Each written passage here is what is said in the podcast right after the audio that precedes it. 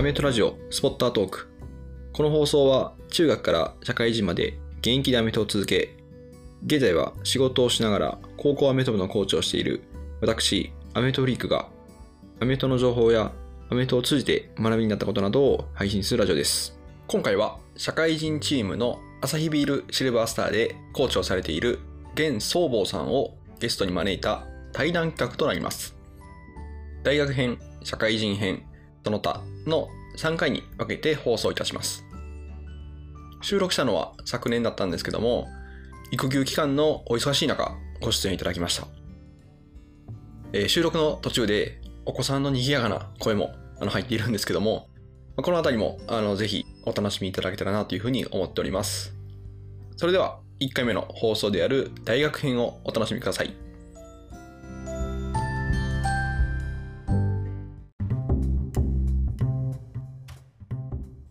はい、えー今回はゲスト会ということで、と以前からちょっとあの交流しているえー方と今回ゲストでえー出ていただくことになりました。えーそれではご紹介します。えーアサヒビールシルバースターディフェンスコーディネーターの現総坊さんです。お願いします。よろしくお願いいたします。ありがとうございます。朝日ビールシルバースターのゲンと申します。よろしくお願いします。いやー、突然のお誘いにもかかわらずありがとうございます。とんでもないです。すいません。なんか光栄な、貴重な場に私なんかを呼んでいただいて、本当に光栄な限りでございます。いやー、本当にありがとうございます。もう、そうですね、ゲンさんといえば、やはり、あのーまあ、シルバースターでのディフェンスコーディネーターっていう、あ、そうですね、ちょっと、あの、他己紹介からさせてもらっていいですかね。はい、どうぞ。ゲンさんといえば、はい、シルバースターのディフェンスコーディネーターで、で、えっ、と、出身は京都大学でしたね。そうですね。京都大学、はい。で、えっ、と、ラインバッカー、えーご出身で、え4年生の時にはキャプテンをされていたと。現在は、えー社会人のコーチとして、えーアサヒビルシルバースターのディフェンスコーディネーターというような、えーことで、えー非常に、あの、ツイッターでも、たくさんのあのツイートをされて、あの、非常に、あの、アメフト界隈を盛り上げていただいているというように、あの、本当にいつも楽しく拝見させてもらってます。で、えーっと、ちょっと簡単に、あの、ゲンさんの方から、もし補足とか、あの、自己紹介とかあれば、お願いいたします。そうですね。あの、今年、まあ、ツイッターの方ではいろいろとつぶやかせていただいているんですが、基本的にアメフトのアカウントというよりも、個人のアカウントにアメフトのコーチという肩書きがひっついてきただけのアカウントなので、あの ツイートの8割方はあのアメフトの、はい。に関連しないことであったりとか、あのなどちらかというと僕のストレス解消の場なので、あの愚痴とかがね、はいはいはい。非常に多いんですけれども、たまにあの、はいはいはい。他のチームのコーチとかジェネラルマネージャーからああいう人のことは真似しないな方がいいみたいな話がですね、そのチームの選手の方に行くみたいなことは聞きましたけど、なんかね、あの人のぼやきを覗いてるだけやのに、ね、なんでそんなこと言うのと思いながらも、はい、気ままにつぶやかせていただいてます。なるほど。あくまでも、その個人としてのつぶやきということで、そうそうそうそうそう、あくまでもそう。所属する組織団体とは一切関係がありませんってやつですね。あ一切関係ないですね。一切関係ないけど、まあ、たまに選手の紹介とかやらせてもらってますけど、うん、ああ、一確かに。番の目線でやってるみたいな感じですかね。はい。そうですよね。で、ちょっとお聞きいただいてる皆さんに、ちょっと私、アメフトフリークと、ちょっとゲンさんの、あの、まあ、最初の、あの、きっかけなんですけど、実はお会いしたのは一度だけなんですよね。えーそれも、あの、本当につい最近、今年の話ですよね。うん、実際に会ったのは、この間、関西の方に僕が行った時ですかね。夏ぐらいですね。夏か夏か。夏の、はい、京都のスタバで、あしかも朝からですね三条のスタバで、はい朝から朝ごはん一緒に食べましょうっていうので。でそれまでに、そうですね。2、3回、あの、ズームでね、あの、アメフトのことについてお話しさせてもらったりしましたけれども、実際にはあのそのタイミングが初めてでしたね。そうでしたね。いや、だから、あのね、朝の、あの、他の学生とかが意識高い方が、こう、あの、MacBook 開いたり、あの、本を読書をしたり、なんか朝活してる中で、こう、アメフト部の野郎二人が集まって、プレイコールどうするみたいな、そんな話をしてましたね。ああ、気してましたね。あの、去年のえね、あの、高校から社会人までいろんなね、話をアメフリさんは知ってるんで、あの、いろんな話をですね、教えてもらったりしてましたね、僕の方が。いやいやいや、そんなそんな。そう。で、もともとは、あの、まあ、ゲンさんが、そういうツイッターとかで発信、えーされてるのを、こちらも、あの、よく見させてもらっていて、で、それで、まあ、後ほど、あの、ちょっとお聞きしたいと思ってる、えーラインバッカーの指南書のところで、あの、非常にラインバッカーをこう良くするための、えーなんか、なんでしょうね、ノウハウというか、まあそういった、あの、ゲンさんのそう理論というのをこう発信されているのに、まあ非常にあの感銘を受けて、えーぜひともちょっとお話ししたいということで、私から、あの、ぜひズーム等で、えーお話ししましょうって言ったことがきっかけかなと。それがでもね、数年前、2年前とかですもんね。2年前ぐらいですね。確かに、あれ作ったのが2020年の5月とかだったんで、はいはいはい、はい。その直後ぐらいでしたかね。うんそうなんですよね。ちょっとなので、あの、もちろん私自身、いろいろ、あの、ゲンさんのことは、あの、まあ、大学時代からも、あの、こちら一方的にでしたけども知ってましたし、あの、まあ、そういうズームとかお会いする中でいろいろ、あの、お話聞いてるものもあるんですけども、せっかくなんで、あの、聞きいただいてる皆さんに、えー今回はゲンさんの、やはりその、えー魅力というか、そういったものをぜひともお伝えできたらなというふうに思っていますので、そんな贅沢な回なんですね。ありがとうございます。これはそうですね、ゲンさんの、えー好感度がたらたら上がる回ですね。あ、本当に、うん、逆に下がらないようにちょっと失言しないように気をつけますね。じゃあ。あそうですね、ここはちょっとやはりね、はい。いくらね、あの、組織とは関係ないとはいえ、やはり皆さんそういうふうに見てしまいますからね。うんそうですね。はい気をつけていきます。ということで、えっ、と、はい、ちょっと、ゲンさんの、えーちょっと、過去からちょっと振り返る形で、えーお話しさせてもらえたらなというふうに思ってるんですけども、えっ、と、ゲンさんは、そもそも、えっとアメフトを始めたのは、えー大学の頃から？大学1年生からですね。それまでは、えっ、と、小学校卒業まではサッカー1本でしたね。あ、サッカー一本でポジ。ションは、そうですね、左サイドバックをやってて、左サイドバックの小さいはクラブでやって、あの全然そんな身体能力も高くなく身長も低い方だったんで、あの町の選抜まで選ばれたけど、その後の選抜とかは全然選ばれなかったぐらいの子供でしたね。中学校以降はであの海外でインターナショナルスクールに行ってたんで、あ。はいはいはい。はい。シーズンでスポーツを変えるんですよね。ああ、なるほど。さすが、そこは海外の。うんゲンさんって、おお父お父様あが、ご両そういう、ご両親、ご両両親。で両親がご両親が？中国出身ですね。そう。はいはい。両親が中国出身で、で、僕は3歳の時に、まあ、日本生まれ、日本育ちなんですけど、生まれた時は中国籍で、3歳の時に帰化した感じですか、ね、ああ、多分なるほど、3歳頃ですかね。うん3歳頃に。あ、なるほど、そうだったんですね。なので、インターナショナルスクールも父親の地元の、あのー中国の天津という町に、えー転勤の関係はいはいで移って、そこで、はいはいはい感じですね。ああ。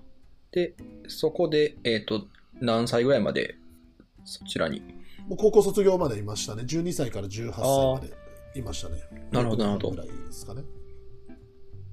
で、えっ、と、大学、えーその受験の時に、日本に来られたってことですね。そうですね。帰国して、で、運よくまあ京都大学に受かって、いやそこで、運ではいけないですよあそこ なるほど。いやーそういうことだったんですね。で、京都大学でアメフト始められて、えーっと、そこで、その、どういったきっかけでアメフト部に入られたんですか？これは、あの、能動的にもともとアメフトをしてみようかなという思いは一方的にあって、で受験生の時に京都大学に、まあ、受か京都大学に受かった後に、京都大学のそのはいはい。部活をホームページでバーッとこう調べたところ、まあ、どうやらアメフト部が、えーと、京都大学では名門であるということがあのその時初めて分かりまして、まあ、ボート部、はいはいはい、アメフト部ラクロス部のこの3つが全国レベルだったんですけど、はいはいはい、まあ、その3つのスポーツならアメフトだろうなと思ってですね、まあ、あのホームページをバーッと見てたらあのビフォーアフターの図ってよくあるじゃないですか。入部したらこんだけ筋肉が増えましたみたいな、はいはいはい、そのビビフォーアフターのビフォーとアフターにあんまり変化のない2年生がいて、はあはあ、これ余裕でいけんちゃう？今日国立大のアメフト部なんてこれガリ勉ばっかしいけんちゃうかなと思おおなるほどなるほど。門を叩いてみようと思ったのが、はいはいはい、一番最初のきっかけですね。ええー、うん、それはその実際に入ってみてその予想っていうのは現実はどうだったんですか？ああれはもう騙されましたね完全に。多分一個の戦略だったのかなと思うんですけど戦略なんですかね。こ,、うん、こんなガリ弁でもできるよっていうふうに見せておいて実は入ってみたらもう虎の集まりやったみたいな、はいはいうん、そうですねそんな感じでしたねもしかしたらあれかもしれないですねポジションがそのなんでしょうある程度こうあの細くても活躍できるじゃないですけどシュッとした選手。そうですね。タイトエンド、かもしれないですね。うん。タイトエンド。ああ、タイトエンド。そう、ガリガリの。なるほど。あうん、結構、ね、ビフォーアフターで。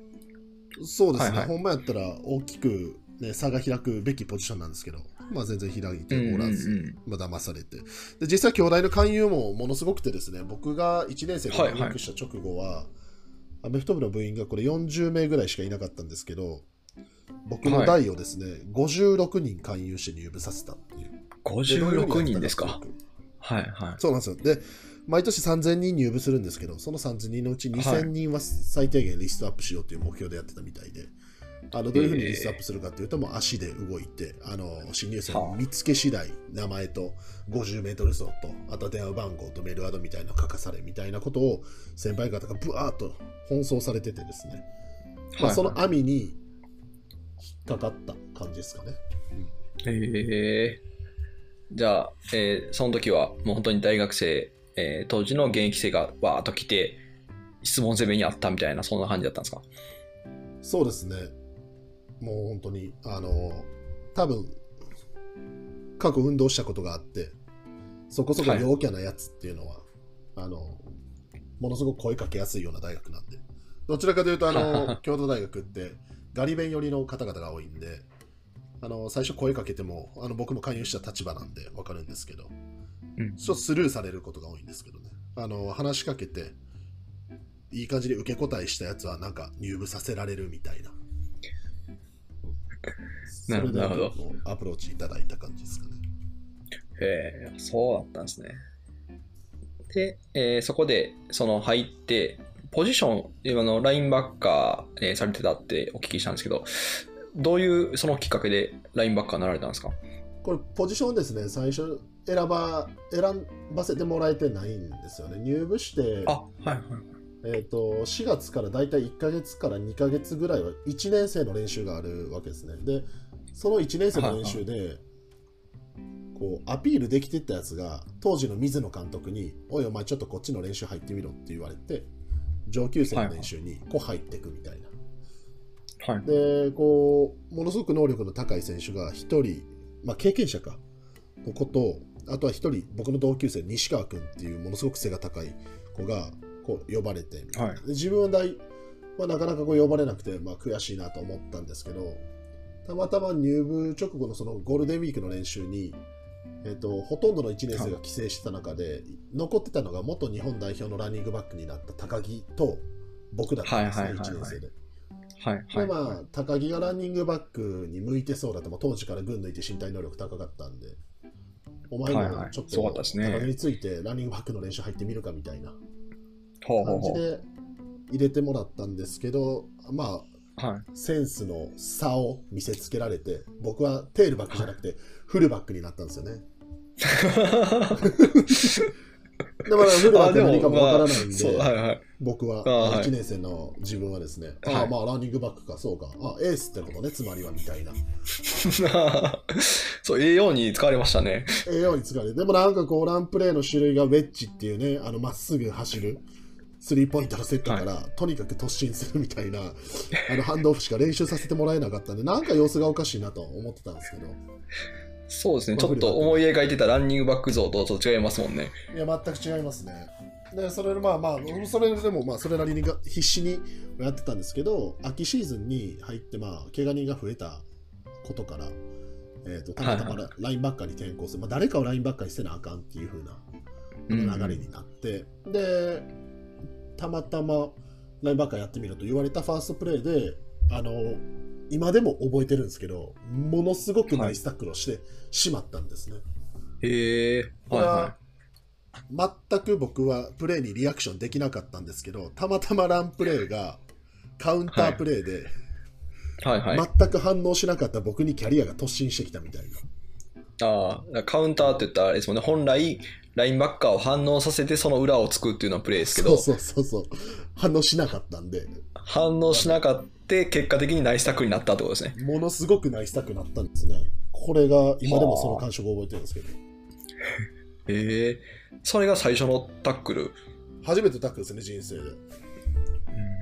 うん、で、そこから、まあ、あのラインバッカーいけるんちゃうみたいな。で、その次のプレーも確かなんか B ギャップにブリッツしろみたいな、はいはいはい。プレーだったんですけど、はいはい B ギャップが何か分かってなかったんで、まあそうですよね、まずね。とにかくそのまっすぐ突っ込んだら、はいはい。あのたまたまそこにブラストが来たみたいな。なるほど。で、ブラストを一人で止めて、なんか 2, 2, はい2回連続でタックルできるって、これセンスあるんちゃうみたいな流れになって、ラインバッカーやってやったみたいな。結局1年生試合出ることはなかったんですけど、まあ、誰かが怪我人一人出たら、もしかしたら出てたかもしれないみたいな感じでしたね。へえ。じゃあ、なんかそのね、2プレーは、こう、もしそれで結果的に全然違うプレーで全く動けてなかったら、ラインバッカーじゃなかったかもしれないですね。ああ、ありえますね。うん。あります、あります。へえ。なんかそれは、なんかいいですね。運命めいたところがあって。そうですね。あの、なんかラインバッカーとか、まあ、ディフェンスバックとかもそうですけど、ディフェンスの選手って、一回、ナイスタックルを体で、あ、ナイスタックルをすると、体が覚えるんで、い、いイメージがついたままプレーできるっていう風な話をよく聞いてたんですね。はいはい、はい。なので、ナイスタックルをせずに4年間終える選手っていうのも、やっぱちょいちょいいたりしてて、うんうんあのーでその機会が練習で来るかどうかっていうのは、まあ、その本人の実力もあると思うんですけど運もあると思っててでたまたまその機会が一番最初に来たっていうのは僕にとってはものすごく運のいいことでしたねその後のプレーっていうのはやっぱりいいイメージでタックルっていうのを捉えることができてたんで、まあ、プレーにも生きてたっていうのはありあったかなと思います。へえ。いや、でもなんか、そうですよね。その、ナイスタックルのイメージを、こう、持つことが一番その成長に近づくのと、まあ僕もコーチしてるのであれなんですけど、やっぱその、いかにしてそのナイスイメージを持ってもらうかっていうところに、こうすごい試行錯誤しますよね。それを、こう、あそうですねそうですね未経験でね、経験できるって、相当やっぱ、それはもう運命的なものがありますよいやね。ーありがたかったですねなるほど。そんな、えーっと、ゲンさんが、えー大学う入学されて、はい。で、まあ、えーそれで、さどんな、大学ってどういうう生活を送られてるちょっと、私もその、だ国立大学う出身のでもないので、どういう生活って送られてたんですか、えっとですね、まずこれ当時、僕が入部したのが2009年だったので、2009年から、まあ、大体2012年の僕が卒業するまでの4年間、そんな感じでしたっていう話、前提でお聞きいただければと思うんですけど、当時は、あの、えっとですね、部員の9割5分が下宿してるんですよ。要は一人暮らしをしてて、まあ、関東のはいはいはい大学ではあんまり考えられないとは思うんですけれども、ほとんどが一人暮らし。で、えーとはいこの京都大学の周り、まあ、半径2キロ圏内にですね全員がいるみたいな状況だったんです。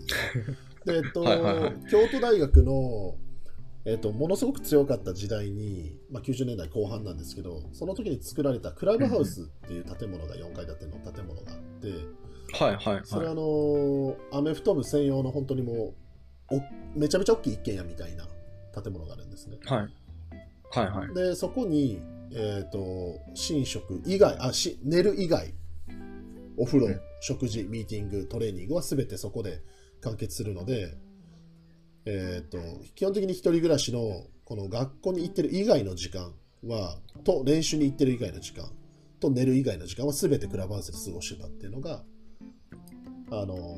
大学時代のもう本当に唯一の記憶って感じで、まあ、オフも多分週に1回とかだったと思うんですけど、はいはい。朝の7時から8時までミーティングしてで8時から9時に、えっと はいはいご飯を食べてで授業行くやつは9時から授業行くんですけど、まあ、僕の場合は授業に行かなかったんで、そのまま家帰って昼寝して、はいはい。で、はいはい2時ぐらいにあ1時に起きて2時まで飯食ってトレーニングして4時ぐらいにグラウンド行って9時までグラウンドに行って、はいはい。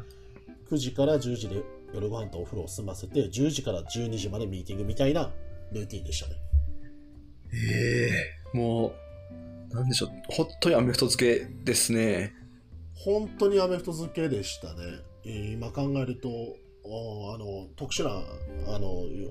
6年間、あのコーチ時代含めると6年間だったなというふうに思いますね。それ、そうですよね。その、べ勉強とかってどういうふうに、その、両立されその授業に行くやつは授業に行ってっていうのが、まず、まずそこが、あの、まずその授業との、ね、両立が、えっとですね、1年生の時は比較的まだ授業に出れるんですね。体力的にも精神的にも、まだまだ下級生に甘やかされてるんで、授業優先していいよとかそんな感じだったんですけど。こう2年生とかになってくると、やっぱりこう試合に出ないといけないプレッシャーとか、あとアメフトはい。が上手くならないといけないから練習をしなさいみたいな、あとはビデオでもっと見ろとか、そういった、はまあ、風潮でもあったし、自分の意思でもそうだったんで、あの授業にだんだんと出なくなるんですね。そうすると、うん。えっと僕、法学部だったんですけど、はい。えー、と夏の試験の時以外はキャンパスに行くことなく授業も出ることなく基本的に全部試験一発で受けに行くみたいなで結はい果それで二流したんで全く結論から言うと両両立できてなかった側の人間でした、なるほど。はい、あで理系の学部によっては。は、まあ、アメフト部に入部した段階で、えっとはい。二浪二流が決まってしまうみたいな学部もあったりもしましたからねあ。工学部のコータっていうところは、あの実験とかに出れないんで確実に。ーあー、なるほ入部したらど。もう二流が決まるみたいなところはありましたけど今はだいぶ違うみたいですけどね。えー、あ当時はもう、その1年目はある程度授業には出れたのが、気がつけば授業に出なくなり、もうずっとアメフト漬けの生活になってるっていうのが、これが別に源さんだけじゃなくて、他の選手も大体そんな感じやったんですか？ほぼそんな感じでしたね。その中でもまああ。のちゃんと単位取ってたやつは4年で卒業するんですけど、まあ、僕の学年でいうと36人のうち2人しか4年で卒業せずになるほど。残り半分が一流で残るその半分が、えっと、二流もしくは三流もしくは四流みたいな感じでしたかね。ああ、なんかね、そういう京都大学のその難しさというか、なんかそういうのはすごく僕もあの話には聞いてたんですけど、あ、実態はそんなんだですね。そうですね。今はあのある程度単位取らないと試合に出れないみたいなあのあ仕組みだったはずですね。部の決め事としては。あ、あ、いや、それはいいことですよね。うんやっぱりなかなかね、近しい考え方ですよねいや、そう、そうですよね。えっ、と、いうことで、で、そんな形で、えっ、と、ゲンさんは、選手としては4年間ですよね。選手としては4年間ですね選手としてはでコーチで2 4年年間。ねはい。で、コーチ2年間。で、4年目には、えーキャプテン。で、えっと、4年生の時には、えーキャプテン、えー就任されたっていうふうに、えーお聞きしてますけども、そどういう、その経緯でキャプテンってなられたんですか？立候補ですね。おうん。あのーまあ、まあ、雰囲気的にも僕がやるだろうっていう雰囲気はあって、まあ、僕が立候補した時にみんなも別に依存なくあのまあそうやんなみたいな感じになってましたね。なんか、まあ、事の発端は3年生の春に、まあ、毎年春にに日本大学と春の締めくくりで試合をするんですけど3年生の春の試合の時に、この試合を負けたら4年生は引退するっていう制約を設けて挑むわけですね。はいはい。で春にですか？まあそそうですで。それは4年生に対して、まあ、本気で取り組めよっていうような、まあ、コーチ陣の意図もあるし、えっはいとまあ、葉っぱかけるみたいな感じもあある、まあ、多分そういう意図でやってらっしゃったと思うんですけど、はいはいはい。負けたんですよね。普通に負けて、ボロ負けして。へえ。はで、い。ほんまに引退したんですよ、1回。4年生が。ええで、僕、えーその試合でアキレス腱切ったんですけど、あのーえもうまあ、負けて4年生はもう来るなみたいな感じになって、じゃあ誰がチーム引っ張んねんみたいな話になった時に、はいおお前なんちゃうんかみたいな感じになって、はいはでそれの印象もあるからかわかんないですけど、まあ、4年生になった時に自然と僕がやりますっていうふうに僕も言わせてもらったし、周りもあの依存はなかったみたいな感じだったのだと思います、確か。い。へえ。それはもう結構代々立候補みたいな決め方だったんですか？他の代がどう決めてるかって知らないんですよね、実は。ああ、はいはいはうんで、毎年、あの、多分選手間で話し合うのか、投票してるのか、何かしらの形で選手で決めて、コーチに出して、おじゃあそれでいけ、みたいな感じになってたんだと思いますね。うん、なんで、伝統の決め方みたいなのはないですね。い。ああ、でもなんか監督がお前だって決めるとか、そういうのではなくて、まあ、はもう年によって、はいはい。で、現3代は、えー立候補で、えー首相に、まあ、手上げしたって形ですね。そうです。あー実際どうでした？そのキャプテンとして、その最後4年目のシーズンっていうのは。うーん辛かったですね。一番辛かったですね、人生で。あのーあ何もできなかったですね、キャプテンとしてね。あの僕、3年生の時にアキレス腱を切って、で、うん。えっ、と、その時に同じタイミングして、首の、あの、どういう、なんていう名前の骨か分かんないんですけど、この横にこう突起がこはいうついてる、この部分が2、3本折れてて、はいはい。で、復帰した、えー、と3年生のシーズンが終わって12月自分たちのシーズンに入りますっていう入った直後の2月にまたここれ左の半月板の手術をしてで、へー夏のタイミングで、えー、と前十字を部分断裂してみたいなえ。感じで怪我がずっとつきまとってたんでもうほぼプレーできてないんですよね。なので、一プレイヤーとしても、何もこう、あの、プレーを通じて選手に語りかけることなんていうのは、まあ、フィールドではできてなくて、まあ、それ怪我をして練習はしてたんですけど、ダミーディフェンスとかに入って、うんまあ、それも誰の印象にも多分残らないだろうし、プレーで引っ張ることもできなければ、そうするとだんだんと自分のこの発言力とか影響力に自信がなくなってって、こう、谷が来るわけですよね。どん底が。それはちょうどシーズン真っ只中っていう。ーええなので、まあ、キャプテンとしてチームをまとめることはできず、まあ、それでもあの周りの選手のレベルが非常に高かった世代だったんで、うん。えっと、その選手たちの個人技とかに引っ張られて、最初の4戦4連勝して16年ぶりぐらいに。で、感覚に挑むも、ボロ負けみたいな、こはんな感じあ、なるほど。うんあんまり記憶のないシーズンでした。ちょっと一瞬、一瞬待った。ごめん、すいません。えっと、どこまで話しましたかね。あそうですね。あの、な辛かったシーズンだったっていう。あなのでまあ、ものすごく期待していただいたあのシーズンだったんですけど、2012年って。はいはい16。年ぶりに4連勝で感覚にようやく挑めるみたいな。ではい前半4回4チームと試合をして、で5戦目で5戦目から3強に挑むっていうこの流れを作ってくださったのも先輩たちのおかげですしそこに、はいはい。あの部員も56人入ってた代だったんで僕らって。あの過去ここ数十何年では一番期待されてたみたいな代が結局4勝3敗で順当な順位で終わってしまったんですね。ジャイアントキリング一つもなく。うん。うん、でその結果になってしまったのは本当に自分のキャプテンシーの、あのー欠如みたいなのが一番大きな原因だったなというふうには思いますけどね。うん。いやーなかなかね怪我してフィードに立てない中でって難しいですよね。そうですね。でまあ僕の2神戸の先輩も実はあの試合に出ない出ない、怪我がちの先輩だったんですけど、はいはい。やっぱ彼のキャプテンシーはものすごかったんで、そことどうしても自分をこう比較してしまうとなかなか及ばなかったなっていう感じはしてて、この苦い経験が実はあのコーチになった、あのきっかけ、大きなきっかけだったんで、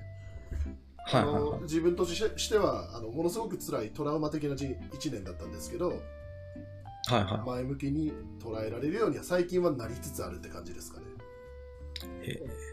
ー。あじゃあそこでのこう悔しい経験から、えーまたその選手は引退して今度学生コーチになられるんですよねそうですね、5年生コーチになりました。はあ。はあ。あ、そこは、なんかそういう、やっぱ源さんのその選手時代の何かこう、不完全燃焼の部分から、今度はコーチとしてっていう感じだったんですね。そうですね、うん、間違いなくそうだと思います。なるほど。そんな、その学生コーチのその時の、あどういったその経験っていうのをなされたんですか？えっと5年生から、あのー大人のコーチが当時ヘッドコーチだった西村さんっていう今あの茨城ロボッツっていうですね、あの B リーグのあの球団所長をやってらっしゃる方なんですけど、あ、えっと。その方がヘッドコーチだった時に、えっとその方がヘッドコーチだった時って大人のコーチは一人もいなかったんですね、その方以外。で、まあ、西村さんじゃなければ、じゃあ誰がオフェンスコーディネーターやるか、ディフェンスコーディネーターやるか。でもこれ5回生コーチしかやる人間がいないので、まああのはいはい。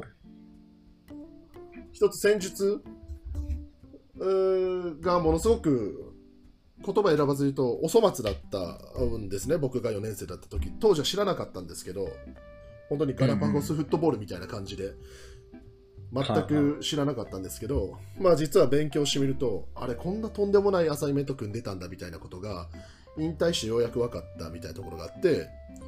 はいはいはい。で、まあこれ、戦術の面とか育成の面から変えるとしたら、まあ自分がやるべきなんだろうなと思ってディフェンスコーディネーターをやらせてもらうことができて、はいはい。でそこで結果的に5年生の時に立命館大学に奇跡的に勝った試合があったんですね。でこはいろんな要素が相まって、僕らの実力っていうのは到底立命に及んでなかったんですけど勝てた試合、まあ、こういった一つなんか兄弟の中でもブレイクするみたいな試合ができた年もあればその翌年の6年生の時には、えっと実は史上初の入れ替え戦まで行っててカイトの。はいはなので、天国と地獄を見た2年間だったって感じですかね。い。へえ。いやー、すごいですね。そこの、もう2年の間にそういう立命に勝利っていうのと、で、その次の翌年には入れ替え戦みたいな。いや、そうですね。しかも、立命に、その、僕がちょっと思う、えっ、と、思い出す限りでは、勝ったのって、それ以来、まだないです、ね。またありましたっけ？ですよね。うんないですね。うん。その時は最後です、だから2013年。現時現時点で最後に立命に勝ったのが、源さんがディフェンスコーディネーターされた時ってことですよね。そうですね。うん。もうだから、10 12年前とか、13年前とかですよね。もう10年前、そうね、10年前ぐらいになるですかね。10、あ、いや、6 2013年、シーズンやから、6年ぐらいかな。まだまだ9年しか経ってないけど、まだまあでも今年で9年ぐらいですね。10年になるって感じですね。そうですよね。はあ。いや、それは、すごいですね。その、でも翌年に、そういう入れ替え戦出場っていうのは何か、回戦に。チームの中で、はい。そこの変化みたいなのってど、どんな感じだったんですか？えーっと、戦力的に最も厳しかった年だったんですね。2014年の入れ替え戦に行ったシーズンっていうのは、4年生が11人ぐらいしかいなくて、はいはい。で、えっと、ディフェンスラインの4人のうち3人が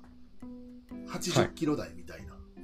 で別に身体能力がはいはいババカ高い80キロでもないしとか、い。ろんなタレントがいなかった年っていうのもあったり、また例えば春にヘッドコーチがハワイの方に、まあ、コーチ留学しに行ってて不在だったとか、まあ、チーム作りの面で。ちょっと微妙だったとか、あとはそのオフェンスのシステムが、今となっても当たり前ですけど、RPO って当時まだそんなに日本では流行ってなくて、ではいはいこのランパスオプションをあの UCLA のコーディネーターを招聘してですね、インストールして、えいち早く導入したんですけど、あのはいクォーターバックの能力が追追いつかなかったっていうところもあったりとかで。多分シーズはいン序盤の3試合で12インターセプトされてるんですよね。12インターセプトはいはいプラスファンブルとかでボロボロだったってので勝ててなかった。もうものすごくいろんなことが負のループに入ったシーズンでしたね。うんああ。なるほど。ああ、そこは難しいですね。確かに。難しい。学生スポーツは難しいところでしたね。特に国立大の方では。いやー人の入れ替わりに加えてスキームがね、変わると、どうしてもね、ゼロから作らないといけない中で試行錯誤しながらなので、それすごく難しいですよね。難しいですね。あのーフットボール経験者とか、えっと、社会人のチームだったら成り立つかもしれないですけどね。あのベースの素地があるんで。ははいはい。あの新初心者だらけの大学でやるべきではなかったような気はしましたね。それをあ振り返ってみるとですけど。なるほど。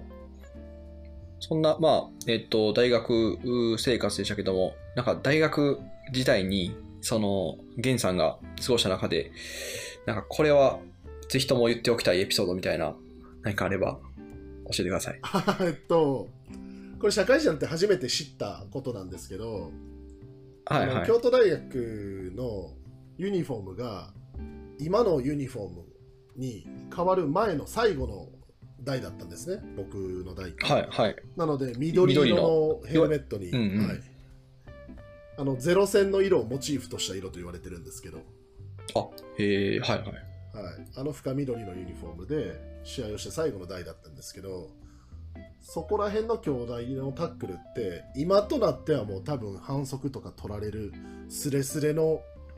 もうガンガン低くいって頭からもいってしまえみたいなはいはいはい。低いタックルをもういろいろんなところで練習させてもらったんですけどもずっとスクリメージも1日60プレーフルタックル膝ありみたいなはいはいはい365日過ごすような大学だったんであの他の大学からしてみるとうちのタックルっていうのは怖かったって言っていただけるんですねで社会人になって初めて知ったのは、その関西学院の、まあ、おチームメートの大森が言ってたんですけど、はいはい。関西学院のその当時のあの選手たちは兄弟ウィークになるとサッカーのすね当てをソックスの中に入れて はいはい。練習に挑むみたいな、はいはい。うん、なんかそれを聞いた時にあのちょっと一つ誇れるあの兄弟ってそういうチームというふうに思われてるっていうのはなんか一つ誇れるものができたなっていうふうに思いましたね。うん、鉄板エピソードというよりは嬉しかった話ですかね、これは。うんしかった話そんな、そんな風に見てくれてたんだみたいな。ああ、ちょっとそうですね。フットボール違いですもんね、その装備が。そうそうそうそうそう。ね、そんなつけへんし、普通は。そうそうそう。えそれだから、あれですよね、関西学院のそのダミーチーム、えその仮想京都大学になりきる選手がローブロックを打つから、えーそのためにスネ当てをずっとしてるってことですよね。おそらくそうだとも思いますし、試合でもやっぱり足元にガンガン入ってくるんで、すねはいを守るために入れておくみたいな。うん、なるほど。もう今は入れてないみたいなんですけどね。ああ、よかったです。まあそれは一つ僕の、僕のというもよりも、兄弟の誇れるものだなと。ああ、はいはいはい。いやめっちゃいい話ですね。ありがとうございます。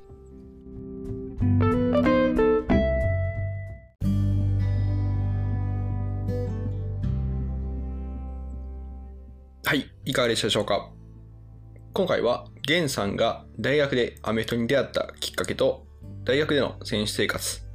そして学生コーチ時代のエピソードをお話しいただきました。京都大学と聞くと、偏差値も高くて、どうかこうスマートなイメージを持たれている方もいらっしゃるかもしれないんですけども、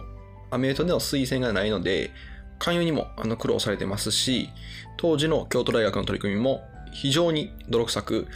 まさにアメフト一色という生活がお話から伺いました。次回は、ゲンさんの社会人コーチとしての活動をお伺いしましたので、え次回の放送もぜひお楽しみに。はい、え最後になりましたが、私、アメフトリークは、えアメフトの価値を日本人に理解してもらうを目的としたウェブサイト、インサイドアウトを管理しております。アメフトの情報や、えアメフトあるある、それから戦術ブログなんかもやっておりますので、ぜひご覧ください。それから各種 SNS もやっております。いずれも概要欄の方にリンクを貼っておりますので、ぜひご覧ください。